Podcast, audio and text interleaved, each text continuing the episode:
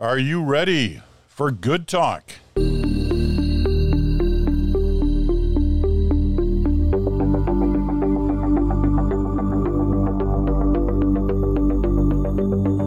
hello there, Peter Mansbridge here. Uh, the end of yet another week. The end of the week means uh, Chantal Hébert in Montreal, Bruce Anderson in Ottawa.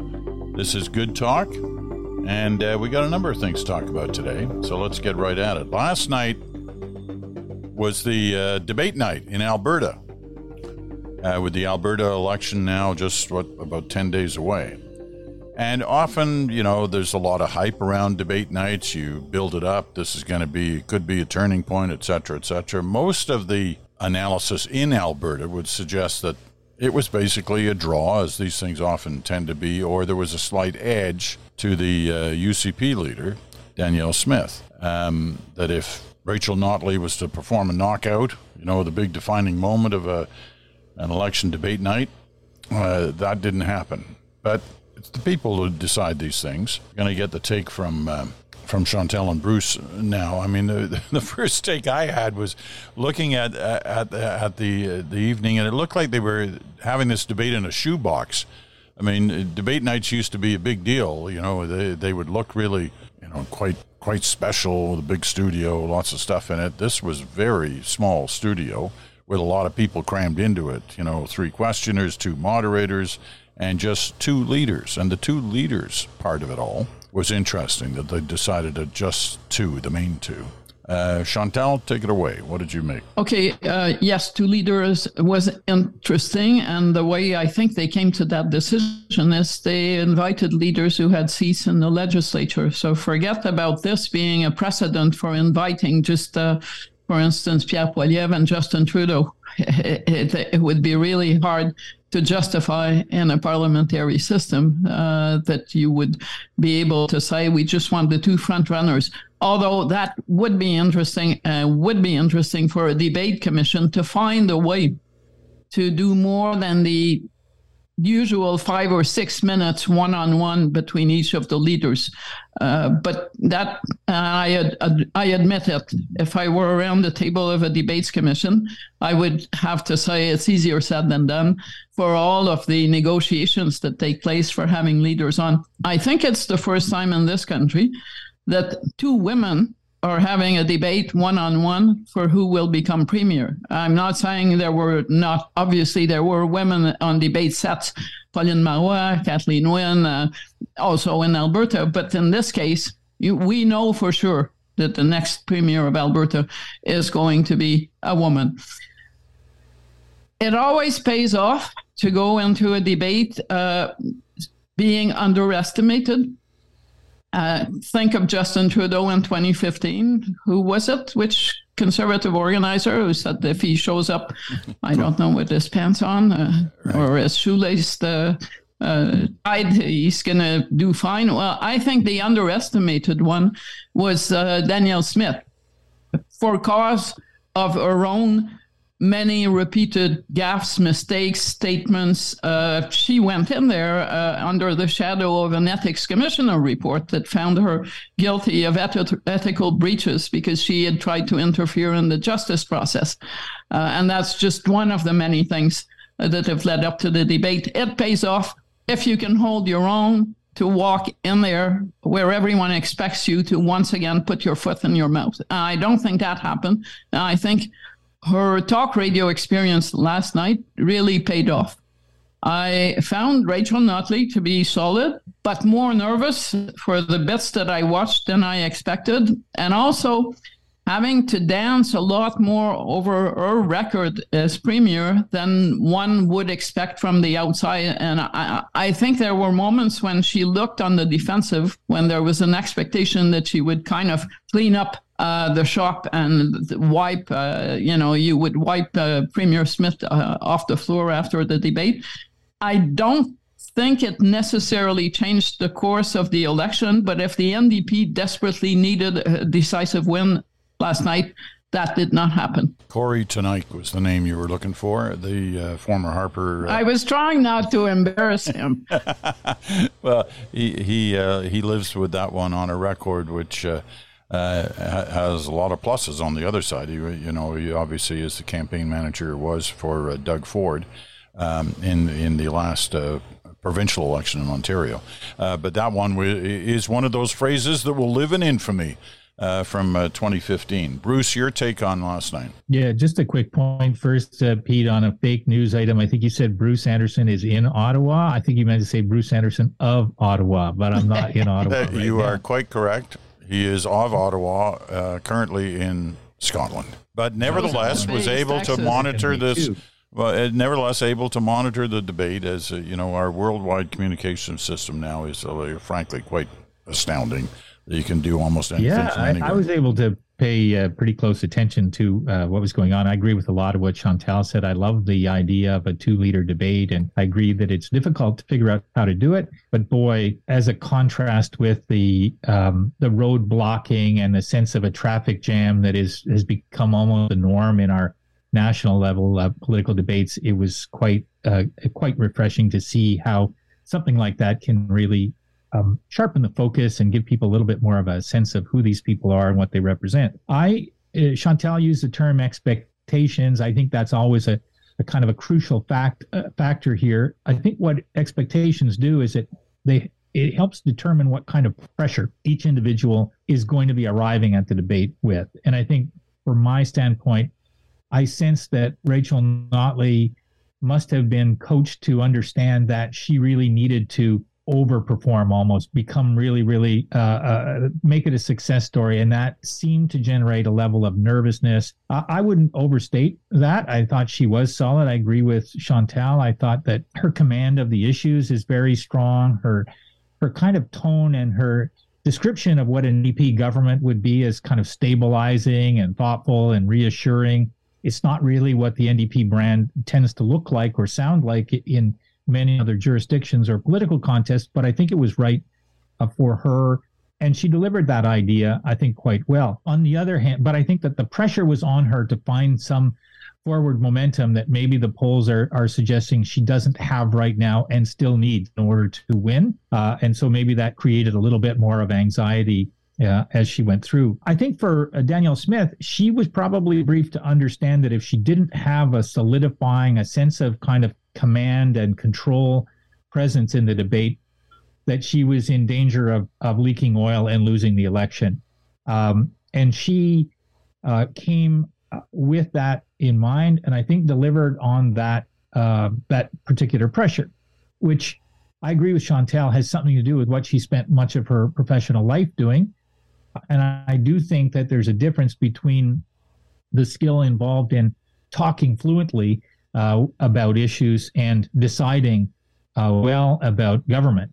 Um, and as long as uh, Danielle Smith is in a mode where she can talk fluently about issues, she's going to do relatively well in the minds of most people who don't have the immediate ability to fact check her, to stress test what she's saying, to uh, compare and contrast with things that she's said before, all of which Rachel Notley uh, tried to do. Uh, last point for me is that I felt like um, Rachel Notley was most effective when she characterized the, the, the risks for Albertans in education and healthcare. And uh, I still think that that might be the thing that if she's going to win the election becomes the most important um, substantive set of issues. For Danielle Smith, I still think that she likes to uh, make the case for the UCP uh, essentially as as the champion of the right side of the culture war, if you like, and a little bit more of a champion for the oil and gas sector. And so those two competing visions, um, health and education, culture and and oil, might be uh, the kind of the dividing line that ultimately settles how this contest is going to work out. The landscape going into last night uh, pretty well had, you know, if there was an agreement upon those who were not only covering the election but uh, doing research on, on, on voters' intentions, the landscape going in was rural Al- Alberta uh, is very much for the UCP, Edmonton very much for the NDP, Calgary the main battleground. It's been that way since before the election was called. Throughout the election, did anything change last night for those in Calgary? You've heard well, Chantal and Bruce talk about the main points that came up, and you see how it kind of fits in. It's been you know, it, it's a virtual tie in Calgary, or at least has been in some of the uh, polling data. One side going up a little bit at times, or the other side bouncing back and going up uh, there. That could be the battleground actually for the next couple of days. Chantal mentioned something in her preamble there that I think is important. The debate last night was set against the background of the same day the ethics commissioner. I don't know how this worked out that they planned that, that this came out on the same day, but it was an ethics commissioner's report into um, a, a, conversation that the premier had had with her. Um, uh, was it the attorney general? I think. Um, uh, yes. Uh, about a situation in Alberta that was deemed to be inappropriate and the ethics commissioner agreed with that. So it was this was not a good day for the premier on that front. But here's what I found most interesting in that ethics commissioner's report, and this could apply. One assumes to anywhere in the country, had nothing to do with the issue at hand. It instead had this conclusion that all new members of a legislative assembly, in this case the Alberta one, attend mandatory training upon election about the structure of Canadian government and the roles of the three branches of government. Now, I found this quite remarkable that this is like after an election, you're kind of told what your role is about is supposed to be, and I, I'm not sure what that says about you know the struggle that we've often talked about on, on, on this program of getting people into politics. If the ethics commissioner, at least for one, is saying, you know, they're coming in, they really don't know how the system works at all um, and there should be some kind of mandatory training. What I found most interesting is where this was a report into a premier who had previous experience, and they still, the ethics commissioner still felt that was important uh, to say. Um, what do you think about that? Is, you know, are you as surprised? May not be the right word, but are you as interested in that as everything else that came out yesterday. Um, Chantal? Well, let's be um, let's not be hypocritical. We are more interested in where the debate leads when, when people sure. go to vote in Alberta on vote 29. We are horse race uh, fans, even if we also are interested in the quality of the horses and what goes into feeding them. Uh, and what goes into feeding them, I found covering politics is that uh, many, many, many politicians who are newly elected come to politics with very little understanding of the interaction between government and the courts. I don't mean those who are lawyers and for a long time, we had a lot of lawyers in politics. Uh, and of course, they understand the dynamics.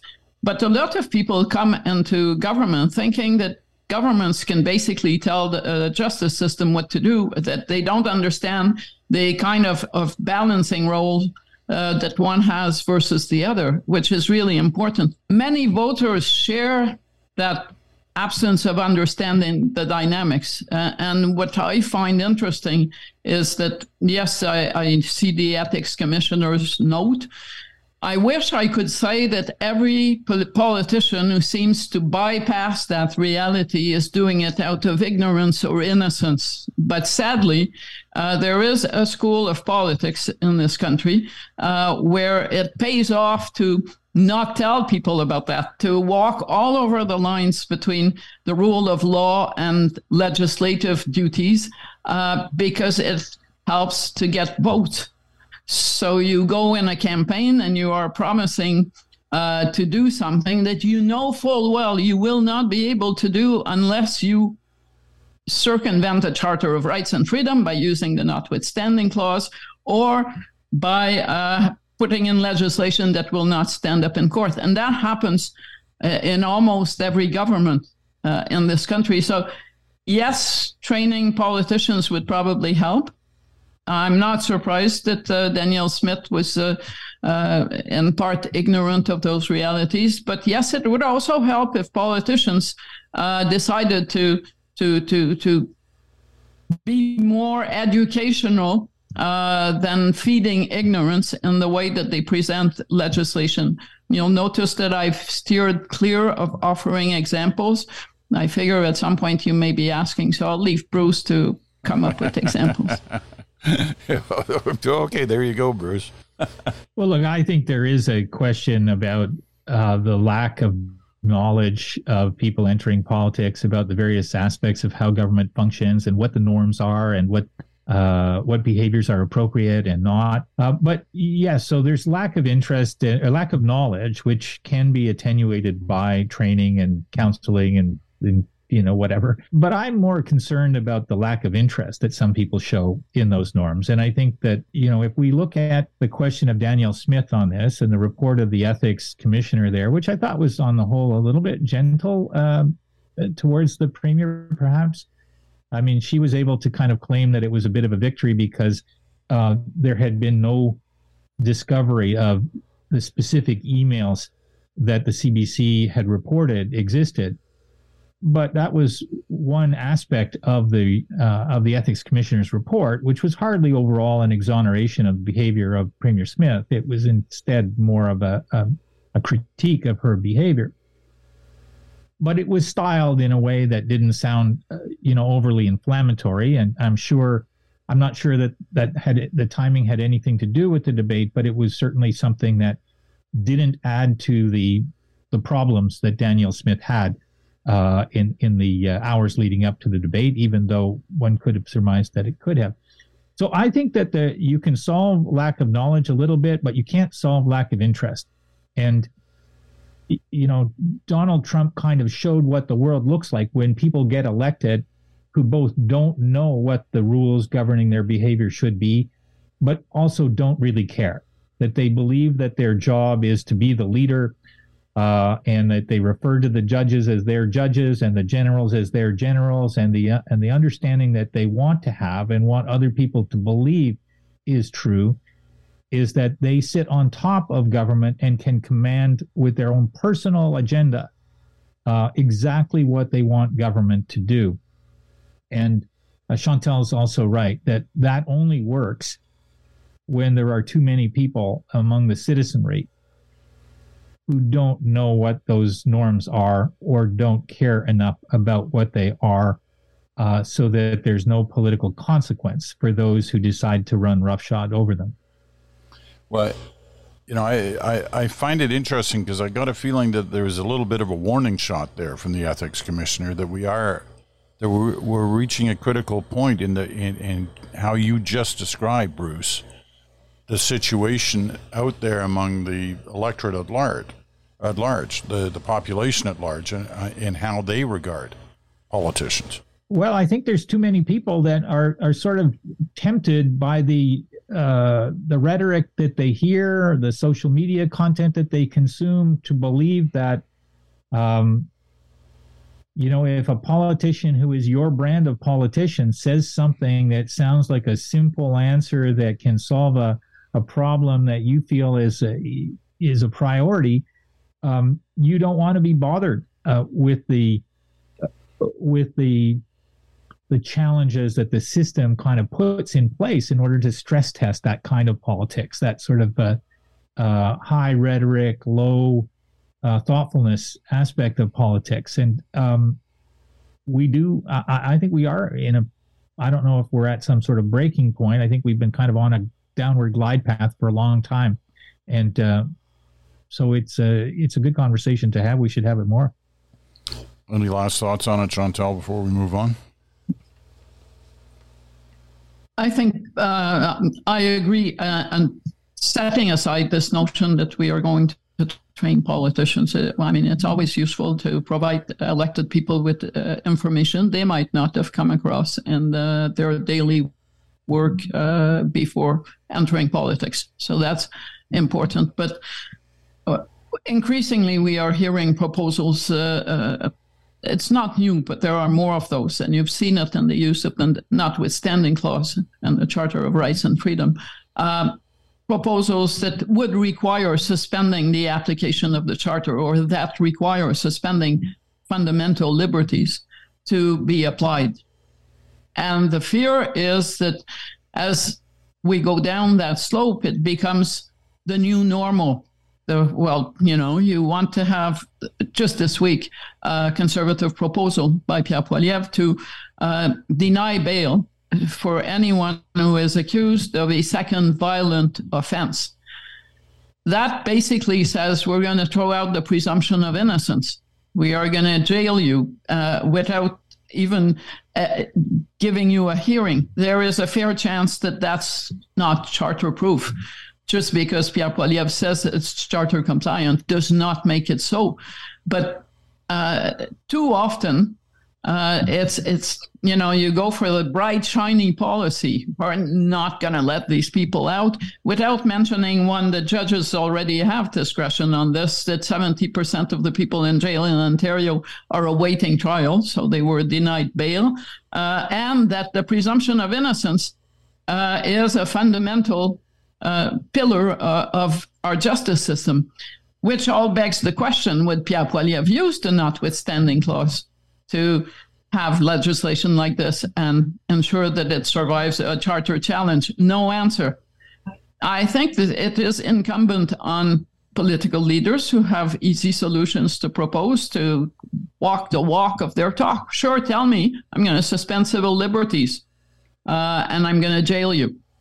So, but tell me, uh, Stephen Harper, when he came to government, had promised to revisit the issue of same sex marriage and have a vote in the House of Commons to see if you if it should be reversed. Well, Mr. Harper would never answer really the question of what if the vote is yes? Where do you go from there? Because the only way you can reverse same sex marriage is to suspend the civil liberties, the charter rights of LGBTQ people. And his answer was, well, the judges will look at this, they will comply with the political will of the majority, that's not how the system works. He was saved by a no vote. But but you in the process over the past decade, we have fed this impression that there's an exit, a get out of jail charter jail card uh, that can routinely be used without your rights, just those of others that you don't like, uh, being taken away, uh, and that I find uh, is a dangerous path and clearly one of those parts that needs to be um, that some people need to be better educated, if you will, on uh, on how the system works. Um, just one last point before I take a break and, and come back on a different topic. Um, Chantal earlier was using a, a, number of comparisons with horses uh, in, in, terms of the uh, the election I process. didn't mean to insult horses. we do sell horse meat in this province. That's a French thing. But let me let me just tell you that um, uh, one of the first election nights where I hosted, I think it was '84. We were uh, in the uh, you know election night studio for a couple of days beforehand, rehearsing possible outcomes and how we were going to deal with certain situations. And because um, it was my first time, they were watching closely how I did all this. And at one point, uh, my boss, the big the Supremo, Vince Carlin, came down onto the rehearsal uh, studio floor and said, Peter, you've got to stop referring to this as a horse race and how close it is. These aren't horses we're talking about. These are people. These are people who've put forward their their their lives in front of the uh, of their fellow citizens to ensure uh, that the, the, their vision of the future works out. They're not horses; they're people. So stop calling them horses. I, have never forgotten that, and I'm sure he jumped through the. Uh, uh, the speaker, if he was listening today, when he heard all all the comparisons that even I didn't make about uh, politicians and horses. So uh, so there you go. Um, and no rebuttal from mm. Chantal on that. She's going to just remain silent. That was a stretch. it was a stretch. Uh, but no naying. Oops. Let's move on. Uh, we'll take a quick break and uh, we'll be back Talk with about a, shoehorning an old story into a conversation. they, lo- they love the old stories. They love the old stories. So he's got it done. We're okay for the next half hour. yeah. Okay. Back in a moment.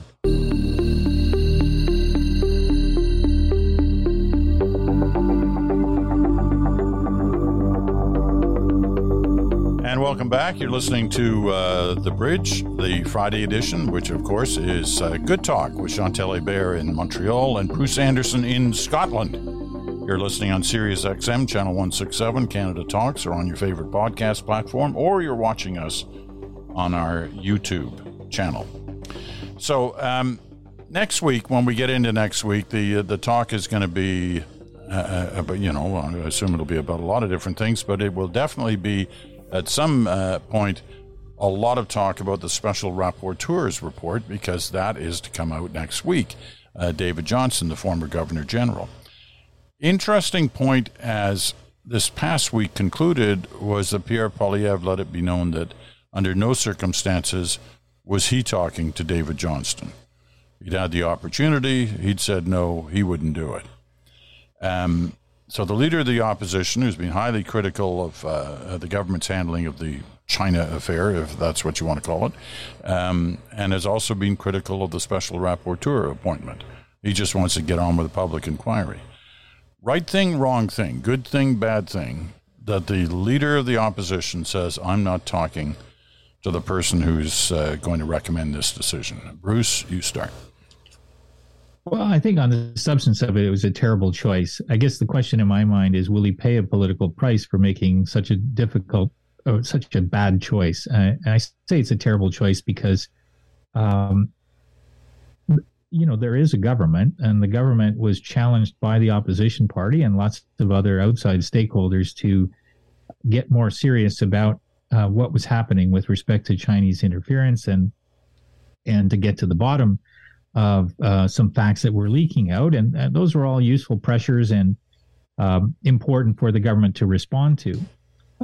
Uh, the when our system works like that, I do think there is a measure of responsibility for the opposition parties to contribute to the next step. Um, I understand that what he's trying to do is to create uh, enough distance from anything that the government does that he never has to sound like he's in cahoots with them or aligned with them or agreeing with anything that they do.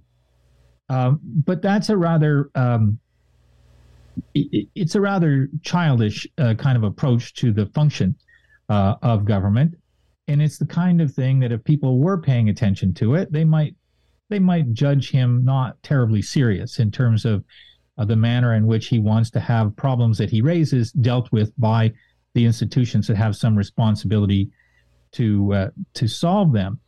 Uh, so I don't uh, I I don't I can't credit the decision. I can also understand that he may feel and may be advised by um, his political advisors that he won't pay any particular price for taking this position, and that he might pay a price with some of his voter uh, pool if he looked like he was working on a solution to this with Justin Trudeau.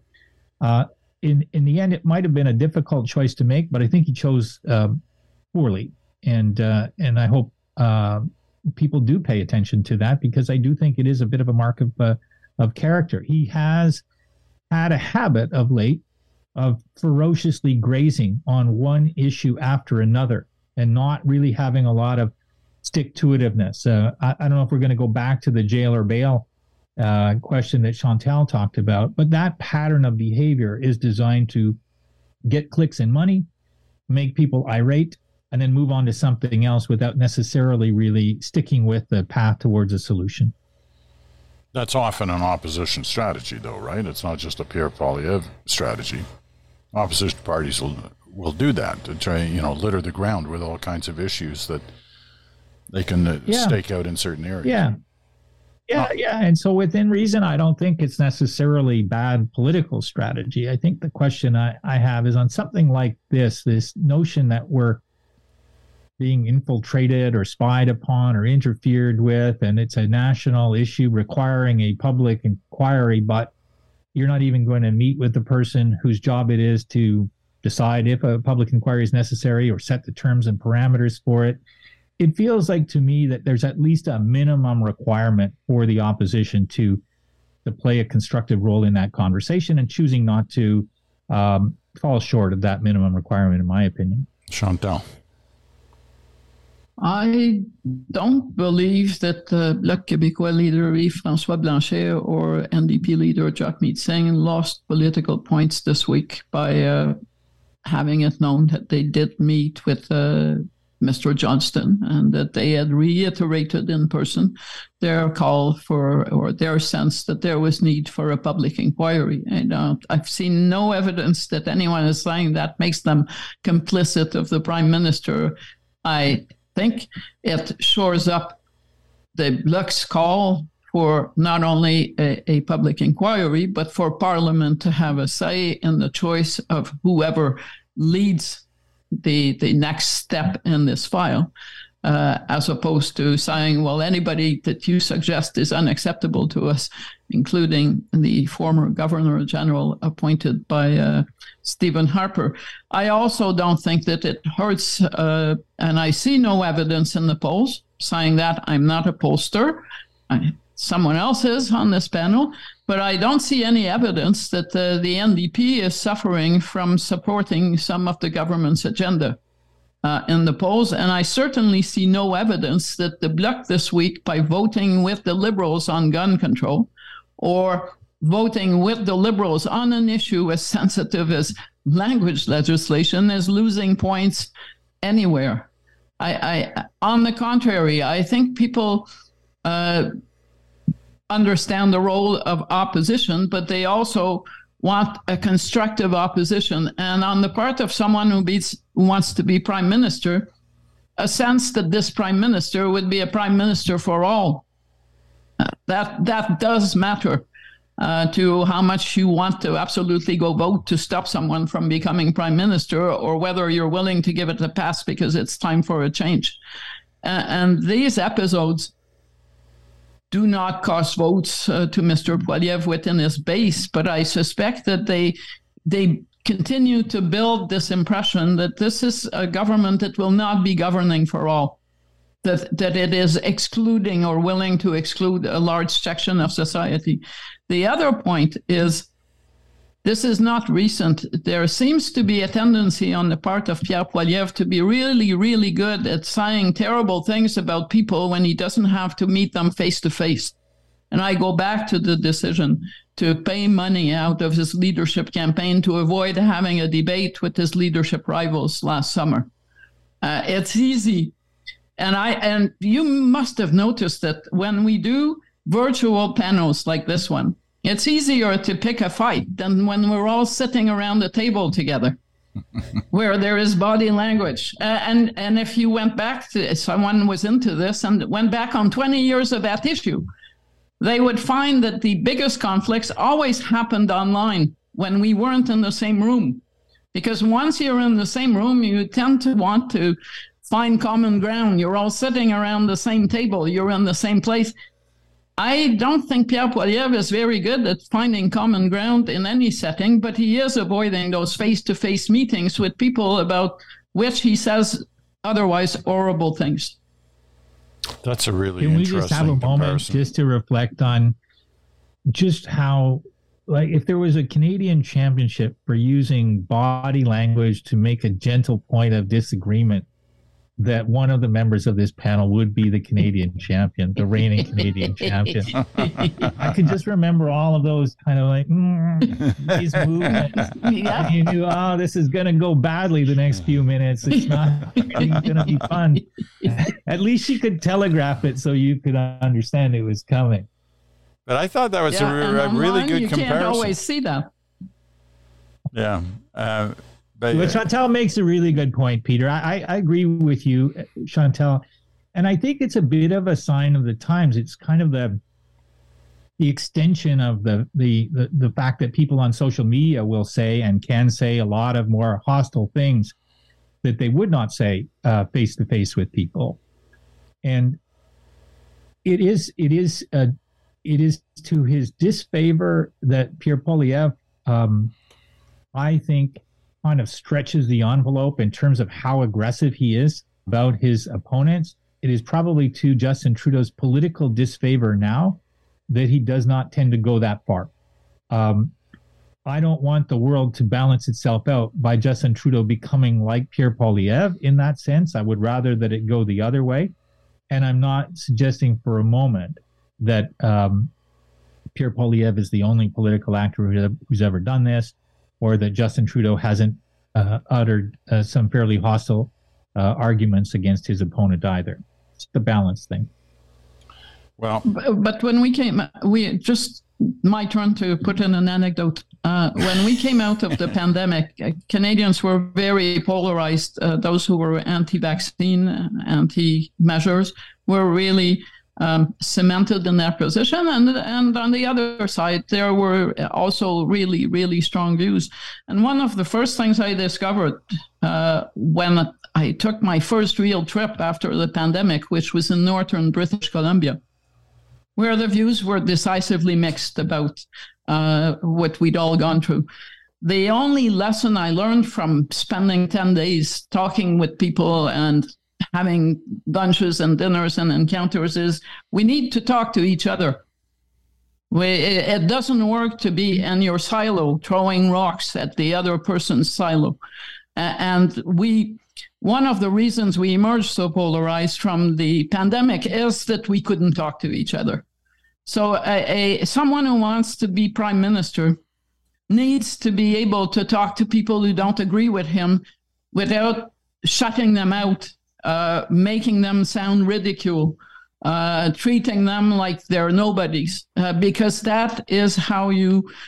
We're not ever going to agree on everything. That's okay. But if you don't talk, uh, you will never get to understand the other's point of view. And frankly, if you want to counter someone's point of view, it helps to understand where they come from. It makes it easier to kind of turn their arguments around. But this notion that it's okay to just sit in a tower and throw brickbats on everyone that criticizes you, I think is a losing formula over time and very, very bad for the national conversation.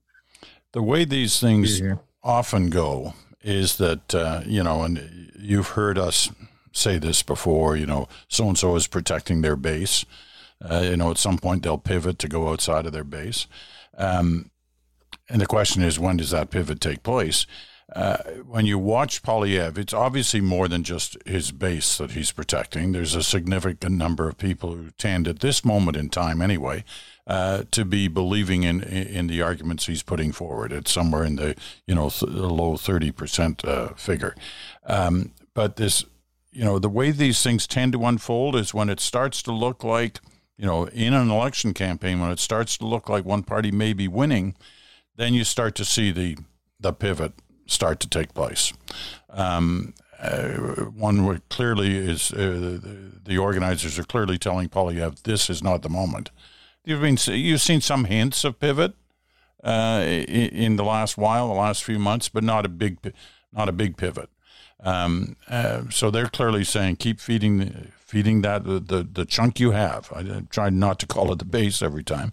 Uh, we'll worry about a pivot later. May not be till the election campaign. Um, but we'll see. We'll see how it turns out. I think there's some great examples there. I know I'm going to get, you know, I'm going to get that that segment of mail, part of our base, that that says. Chantal was so right there. She was so right. You guys, you know, you you guys are saying what you're saying, but Chantal is right. So I guess you know the only solution for us, Bruce, is uh, well, was kind of I sit bring here. my base to this, right? Yeah.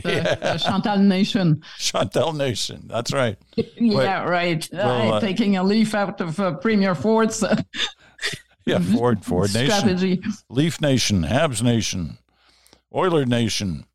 Um, okay, so anyway, Bruce, what we have to do in the future is we just sit there and give a few naughties whenever Chantal's talking. That'll be our. Oh yeah, right, guys.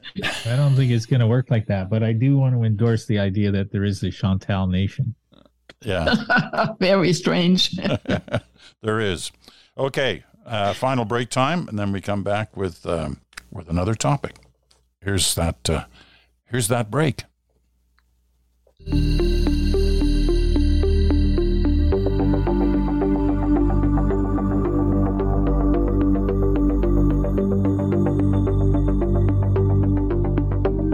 Right, back for our uh, final segment on uh, Good Talk for this week. Chantal and Bruce are with us. Um, Stellantis is a name that uh, you know we haven't talked. We haven't. I don't think we've talked about it once on the on this program uh, in the past. But it, uh, it, it is a topic of discussion these days um, because it involves billions of dollars and you know thousands, if not tens of thousands, of jobs.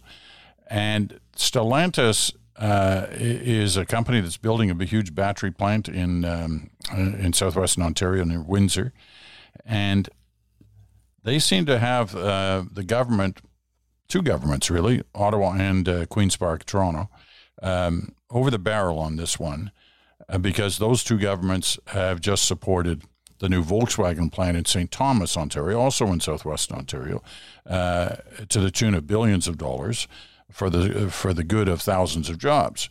And Stellantis, which is also in the battery building business, um, is saying we got to have the same kind of deal, and we don't right now. So if you don't give us the same kind of deal, we're out of here. We're moving south. We're going to leave the plant we're starting to build, and we're going we're going to go to the U.S.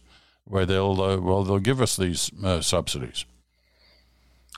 So, what's going to happen here? How is this? Um, do we assume that they they are playing a willing a winning hand here, and that some kind of a deal has to be worked out between uh, Ottawa and Queens Park? Um, Bruce.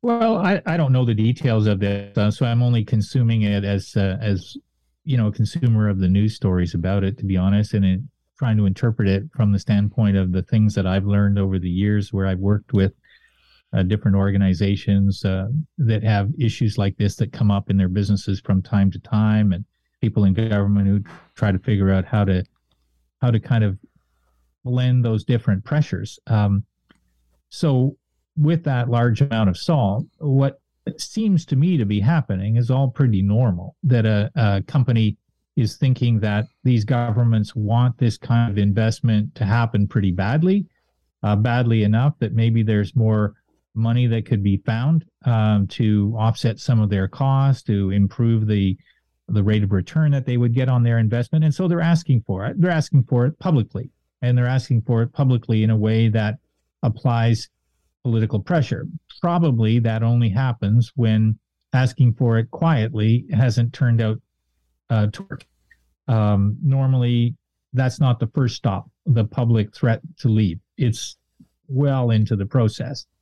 On the federal government side, um, I'm kind of encouraged that the federal government is, in this instance, because they haven't always uh, taken a firmer line with the Ford government, saying, you got a pretty big interest in this um, we're going to put the ball over on your side of the net to solve it. And the Ford government is doing what you would expect it to do, which is to say, well, we've already uh, we already come to the table. We've done our part. The feds have to do more. So we are where we are. If I had to bet, um, it will still happen uh, because it seems like the governments and the companies probably originally all wanted it to happen.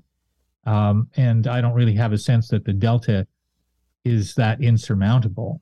So it's it's probably a negotiation behind the scenes that will solve it if something does it. But it's I, I suppose it's also possible that the investment does go away. I, I, just don't think that's likely at this point, based on anything I've consumed. Chantal. Well, uh, first, I guess what you are seeing now uh, in in vivid colors is the impact of uh, Joe Biden's massive uh, green uh, subsidies uh, that is what it means that uh, if you want to keep what you have in Ontario or to bring something to Canada, you're going to have to compete against mega dollars that uh, no government has in this country. And the best you can hope for is to kind of seed uh, some kind of a green uh, economy and a transition to it and hope that it blooms over the years. Uh, but this this is a real example of what that means. A deal that was struck before the announcement of those massive subsidies is unraveling because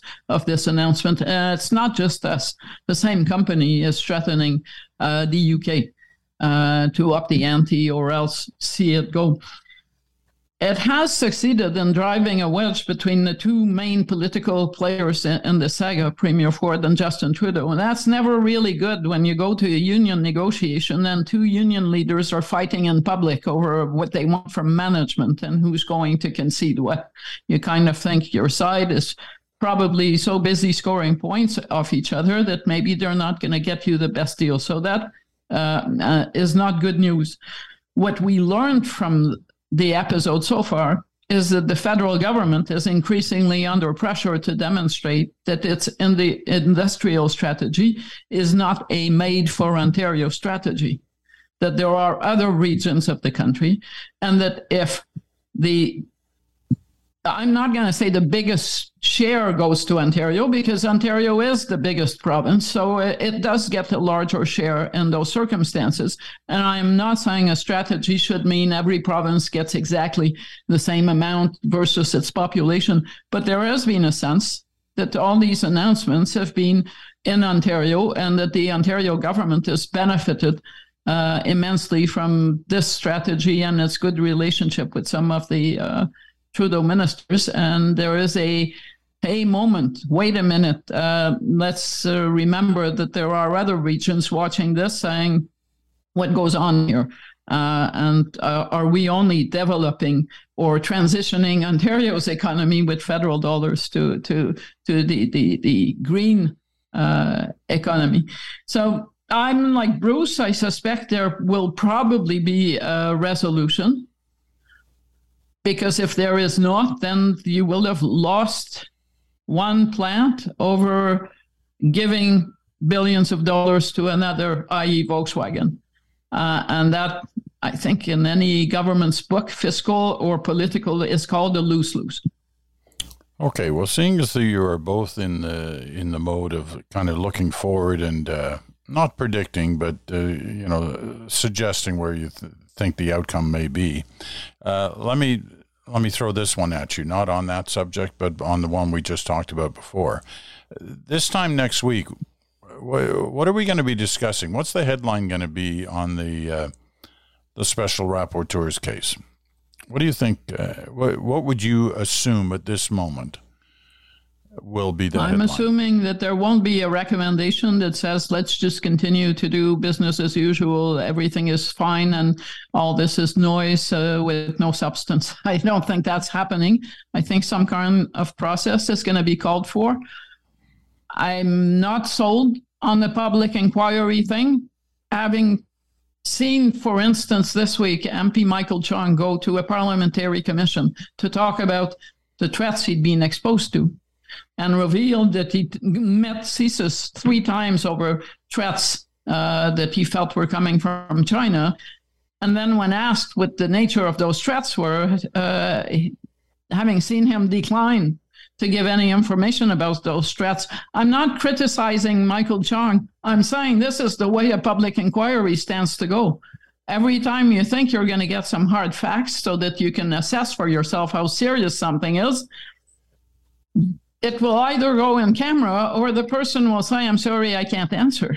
Uh, so I'm hoping that uh, whatever process it is, it it in the end gives us uh, an outcome uh, that you know judicial review, whatever that sheds light as opposed to shows us that the magic marker has managed to take out all the good bits uh, and we are no further ahead.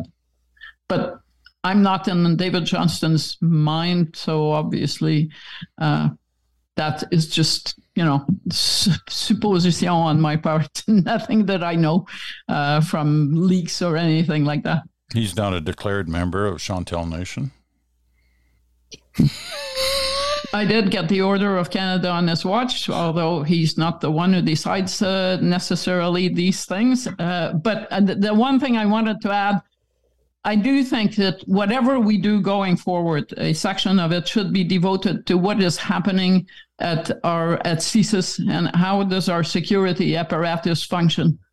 And I say that with some trepidation because when we looked into the armed forces or the RCMP, we did not like what we found. We didn't. Um, Bruce, you have uh, a minute or two to give your side on this. What's your what's yeah? Your I'd thinking? be surprised at this point if uh, if David Johnston recommends a public inquiry. I don't tend to think that there's been anything that's happened in the intervening weeks that makes me more convinced that a public inquiry would be a really urgent and useful thing. If anything, um, I feel like the whole question of the Trudeau Foundation has started to look more and more like a one of those idiosyncratic things that happen. It becomes a political sideshow, but isn't really that material to the question of Chinese interference. Thing two is um, I absolutely believe that the government will need to, in the going forward sense, do more to prevent interference, uh, manage the relationship with CSIS differently than it has been doing.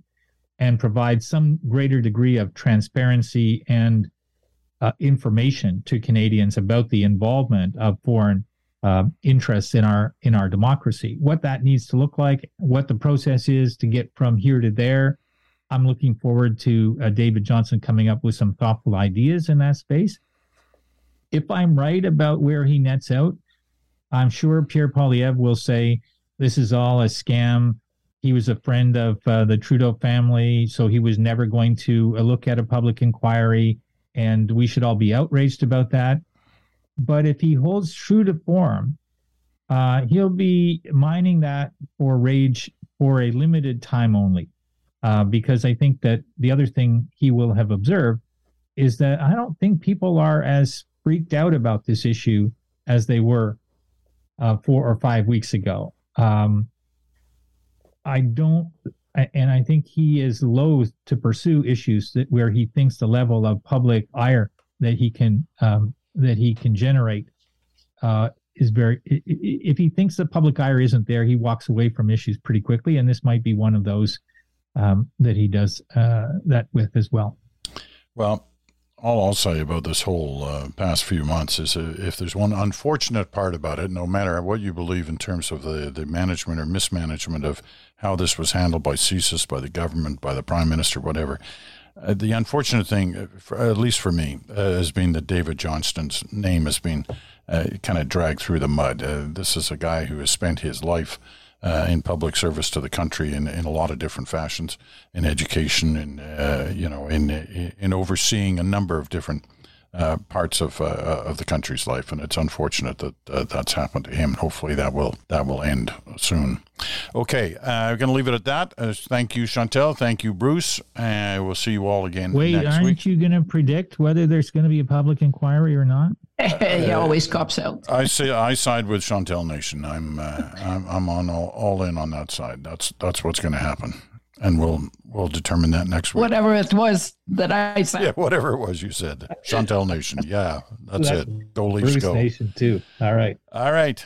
Well, take care. Have a great uh, have a great weekend. Uh, Monday's a holiday, uh, so we'll be repeating the Moore Butts conversation number eight on uh, Monday. It's a great conversation. Hope you get a chance to listen to it. Thanks for listening. I'm Peter Mansbridge. Uh, talk to you again next week.